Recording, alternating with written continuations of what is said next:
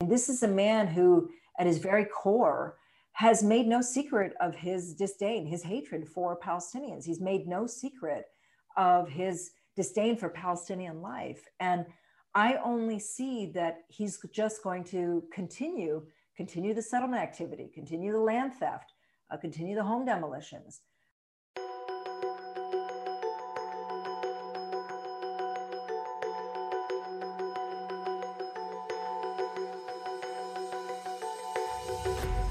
To This is Palestine. I'm Diana Buttu. Today, I will be in conversation with our producer, Khadr Jabbar, who's filling in for Omar Baddar. We will discuss Israeli Prime Minister Netanyahu's attempt to woo Palestinian voters in the upcoming March 23rd election. In the past two years, Israel has held three elections, and in each election, the Joint List consisting of four Palestinian led political parties, have managed to come in third place, garnering in the last election 15 out of 120 seats in the Knesset. The joint list was formed in 2015 when the four Palestinian led political parties joined forces into one common party. Under Israeli electorate rules, parties must pass a certain threshold in order to hold seats in the Knesset. In 2015, Avigdor Lieberman, a settler and former foreign minister and defense minister, pushed for increasing that threshold to 3.25%. In other words, in order for individuals to be able to have seats in the Knesset, they needed to be able to show that they got a minimum of 3.25% of the vote. He did this in, in part because he sought to defeat the Palestinian parties in the Knesset. And yet, in order to ensure their survival, the four parties ended up joining forces into one, and with it came a jump in the number of seats that these parties held in the Knesset. But since its formation in 2014, Netanyahu has attempted to try to take it apart, and this time he may just be successful. So, thank you, Khadr, so much for doing this. It's nice to have you on the show. Thank you, Diana. Yeah, it's great to, to, to be on here. And uh, I, I think we're all waiting for Omar to come back. And um, I'm happy to be on and talk about the Israeli elections. Is this your first time on a podcast, Khadr? Yes, this is my first time on a podcast. Well, uh, welcome. Uh, avid listener, first time user. oh, welcome. Welcome to This is Palestine. Your, your world will never be the same. I'm excited. I'm ready. Are you ready? I am. I am indeed. So I think in this episode, we're talking about the Israeli elections, which seem like they've been going on for forever. And I thought for our listeners, it's probably helpful if you can just give a little background of why there's been so many Israeli elections. I think there's been four in the last two years. Is that correct? That's correct. Yes. Why? Um, that's a really good question. So there's a technical answer, and then there's a little bit of a longer answer. The technical answer is that um, in order for any piece of legislation to pass through the parliament, there needs to be more than 61 people who vote in favor of any piece of legislation because there's 120 seats in the parliament. So you need a, a majority meaning more than more than 61. And the technical part of this is that for all of these years, Netanyahu has been unable to actually form a coalition that consists of 61 plus people. There's been always an attempt to try to form this coalition, but uh, but he hasn't been able to do so. And so usually the government has fallen because they've been unable to pass a budget. That's sort of the technical answer. The, the more robust answer is the fact that people just don't want to see Netanyahu governing any longer. And this is why you're seeing that he is unable to form coalitions of 61 plus.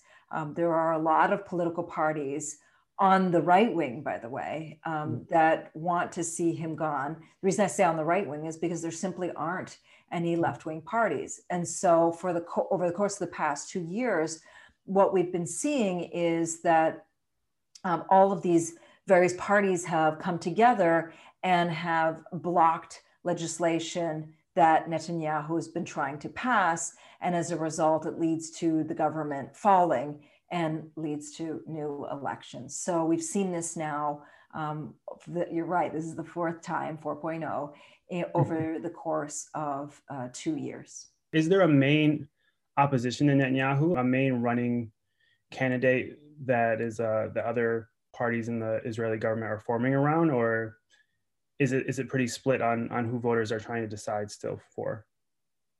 It's you know this is this is this is a, a very right wing country. In, in fact, I don't I can't liken it to anything to any other country around the world where mm-hmm. even the left wing is considered to be right wing in this country. And so nobody's really coalescing around one particular candidate.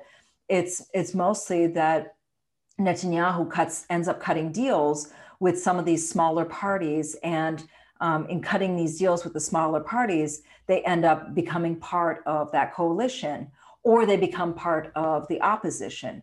Now, the only real opposition that has been standing in the way of, uh, of Netanyahu over the course of the past few years has been the joint list. And the joint list, as you know, consists of four political parties that have come together, all of them anti Zionist political parties that have come together um, they, they, I, I call them anti-Zionist because they aren't just Arab-led. In some of them, there are um, Jewish Israelis who are in the parties themselves, and it's been this one block that has really served as the thorn in Netanyahu's side.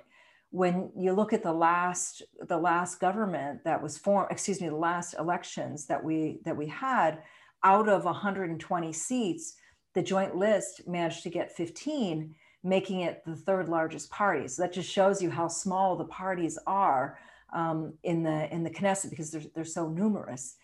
And so the joint list has been uh, a thorn in Netanyahu's side now for quite a number of years.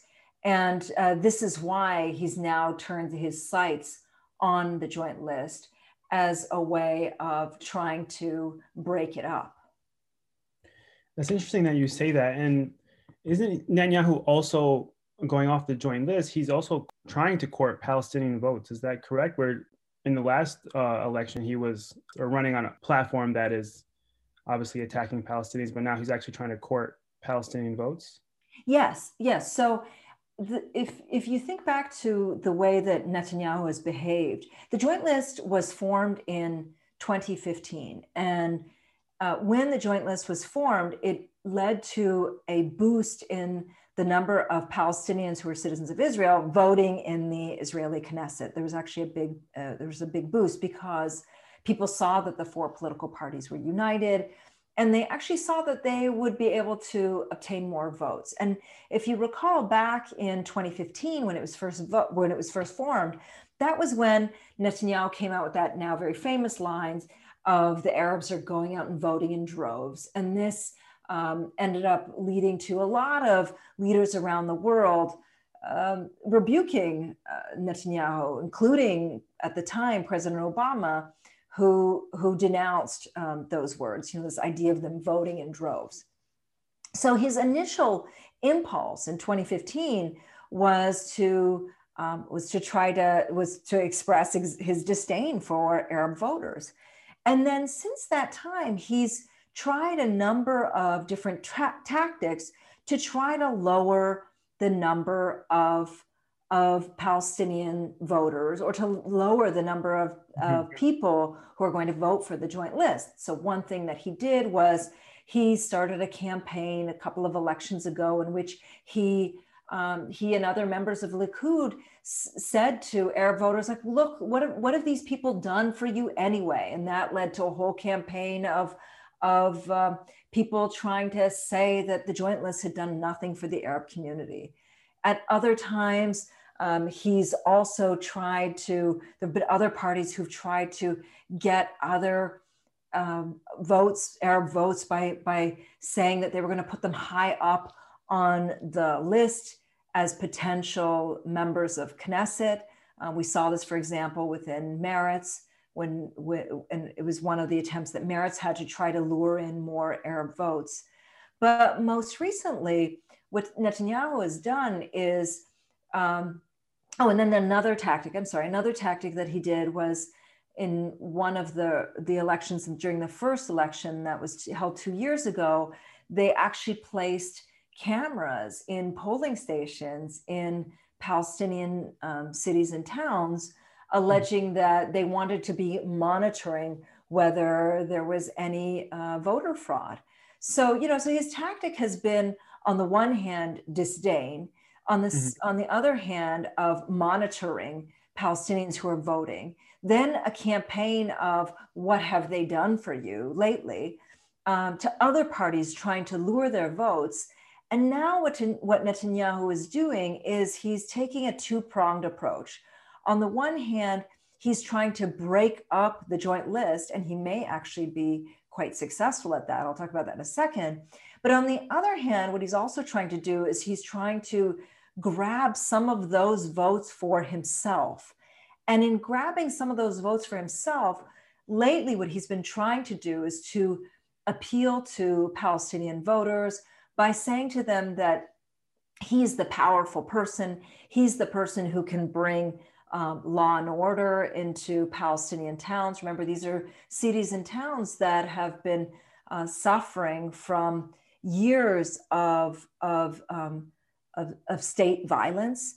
And he's now promising that he's going to bring into to play law and order in these cities and towns. He is also claiming that he's able to bring more jobs to, uh, to Palestinians. And so he's trying to lure voters to actually vote for him.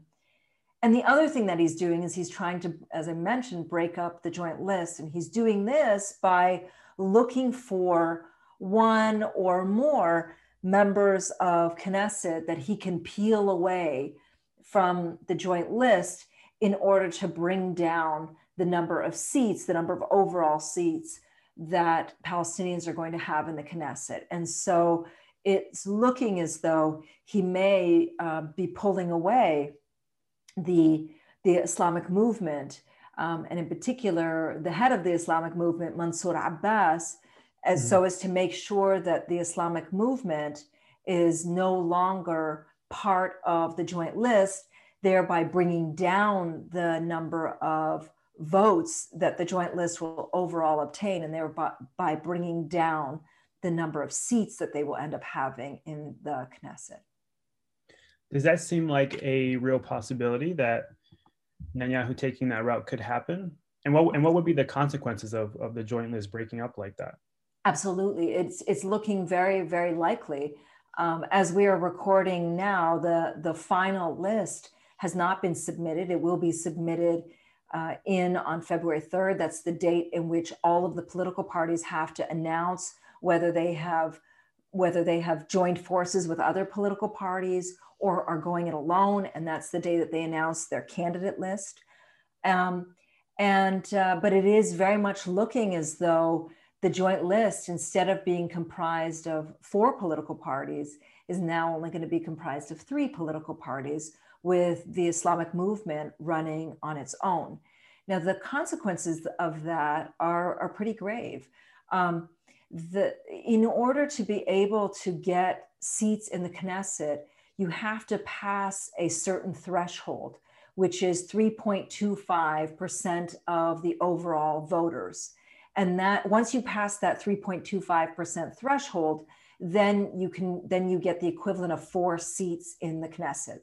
So it, it doesn't go one, two, three, four. It's just either zero or four, and then um, proportionately based uh, uh, based higher than that. Now, what's happened is that one of the reasons that the joint list actually came together was because when there was when there were attempts to increase the the threshold as it had been increased um, back in 2015, they realized that on their own the parties would probably not make that threshold. They would be extinct. They wouldn't be able to get uh, 3.25% each one on their own. And so they decided to unite together. What this means is that for the Islamic movement to be able to get represented this time around in the Knesset, they're going to have to get 3.25% of the vote on their very own. And they will likely do that. But it's not clear that the joint list is going to be able to get the same number of seats that they had together. So combining the two together, if you have the three political parties that are going to make up the joint list and the Islamic movement combined, it doesn't look likely that they're going to get the 15 seats that they had in the previous election. And what that means is that you have an even lower opposition to Netanyahu being able to form a, a strong coalition. In other words, what I'm saying is that people often underestimate the power of Palestinian voters. But what many people are not realizing is that it's only been the joint list as a block that has been that has been at the forefront of stopping Netanyahu over the course of these past two years. It's only been the joint list. And now, with the joint list um, falling apart into three parties and one party, mm-hmm. it's not looking likely that they will be able to continue to form that block that is able to stop Netanyahu.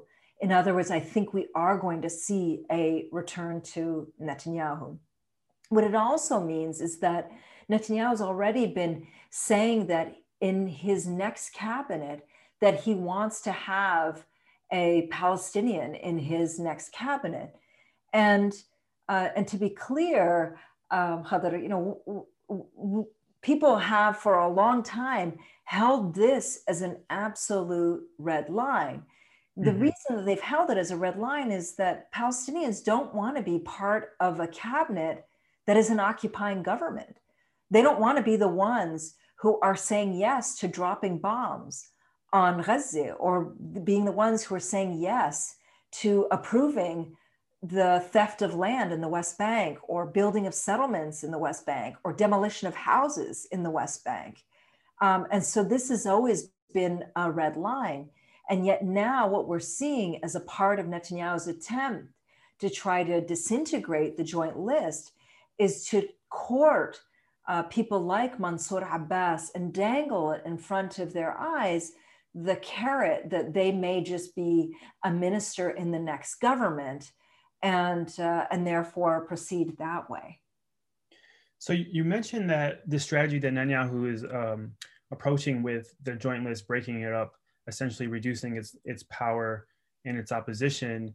If Netanyahu remains the prime minister in Israel, what can we expect with an you know another Netanyahu administration with now the only opposition, as you mentioned it, being greatly reduced in power? Uh, I mean, we've already seen under you know the last four years with Trump, uh, the Israeli government under Netanyahu just doing everything it can to you know get more Palestinian land, you know, annexation and all these other unprecedented moves that they were able to just flourish with under the Trump administration. And now with Trump gone and with the Biden administration, we don't really know what the Biden administration will look like, but what it seems like it will re- go back to what was perceived as normal pre-Trump, but now with this joint list opposition seeming that it will, you know, be reduced in power. What do what can Palestinians expect? Palestinians in the West Bank and the Gaza Strip and Palestinian um, citizens of Israel. Netanyahu has made no secret of the fact that he that he has a, a, great deal of disdain for Palestinians, and he's made no secret of the fact that he doesn't believe that we have any rights or that we have any that uh, that um, that he has any reason to stop the land theft. And I don't think that uh, even if he has a Palestinian in his cabinet, that that is at all going to change. I mean, this is a man who, at his very core, has made no secret of his disdain, his hatred for Palestinians. He's made no secret of his disdain for Palestinian life. And I only see that he's just going to continue, continue the settlement activity, continue the land theft, uh, continue the home demolitions, um, continue the bombing of Gaza. And, uh, and, and another thing that he's going to continue is that a lot of people ignore the actions that he takes against Palestinian citizens of Israel. This is the same prime minister who pushed the Jewish nation state law, which I call the Jewish supremacy law, um, mm-hmm. which enshrines the idea that that uh, this is the nation state of the Jewish people only, that Palestinians do not have rights. It even attempts to take away the Arabic language as an official language and enshrines the idea of um, the, the theft of, of Palestinian land for Jewish settlement. This is, he's not going to be changing anytime soon. Um, in fact, I only see that he's going to be, that he's going to be laughing. He's now this way avoided a trial. Um, and on top of that, the, the, the laws that he has in place, the very discriminatory laws that he has in place, I think that he's only going to deepen them and pursue them even further. You know, one thing, Khader, that that is often is that is not often mentioned is that there are um, as many homes inside 48, Palestinian homes inside 48 that are demolished as there are inside the West Bank uh, because Netanyahu oversaw the passage of a law that specifically targets Palestinian citizens of Israel and their the construction of their homes. And so this is not going to change overnight. In fact, the only thing that I see is that he's going to be made um, even bolder.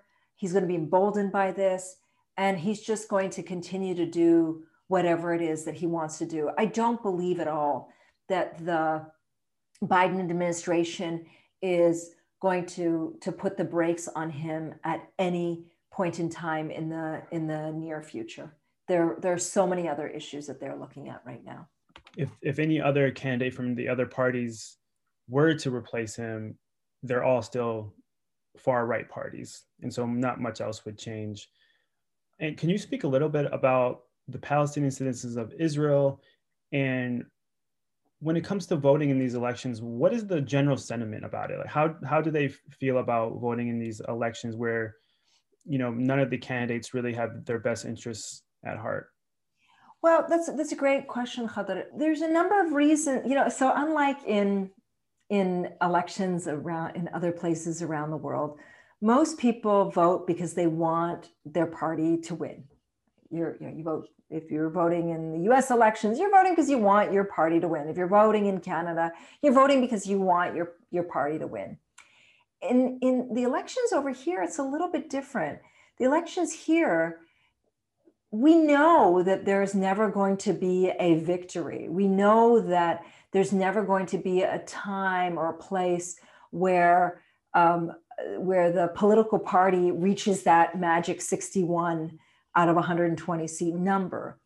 Instead, the reason that people vote is because they want to block and serve as a strong block to what's otherwise this tidal wave against us. Um, so, being able to have as many representatives in the Knesset to be able to block the wave of racist legislation, um, to be able to block, insofar as is possible, or slow down the rate of settlement activity, the settlement expansion, to block or slow down, if at all possible, or to serve at least as a conscience, um, the, the bombing of Gaza. And to, and to, on the other hand, to try to ameliorate and improve the situation of Palestinian citizens of Israel whether it's by um, trying to improve the way that services are provided to our cities and towns, or to push for um, building permits so that people can actually live in their cities and towns, or to push for um, degrees to be recognized. You know, if somebody studies in Jordan or elsewhere, to push for the state to actually recognize those degrees from outside so that people can be able to return here, live here, practice medicine or dentistry or whatever it is that they've studied abroad. I mean, these are always the the measures that people look to when they're when they're voting in the Knesset. Now, some people say um, there's no way I'm going to vote for the Knesset because I'm simply legitimating the presence of uh, of the Knesset, and it's a sentiment that I understand.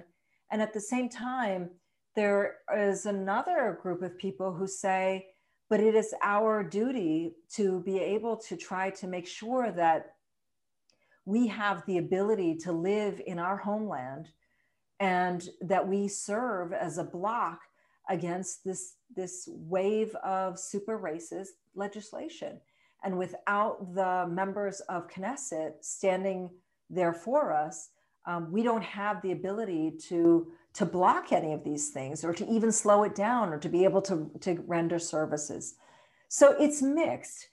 And the problem now is that with the with the joint list now splitting off into two with three parties and one party we may just see not only a decline in the number of seats but we may also see a decline in the number of people voting because they because people will say well what we really want is unity.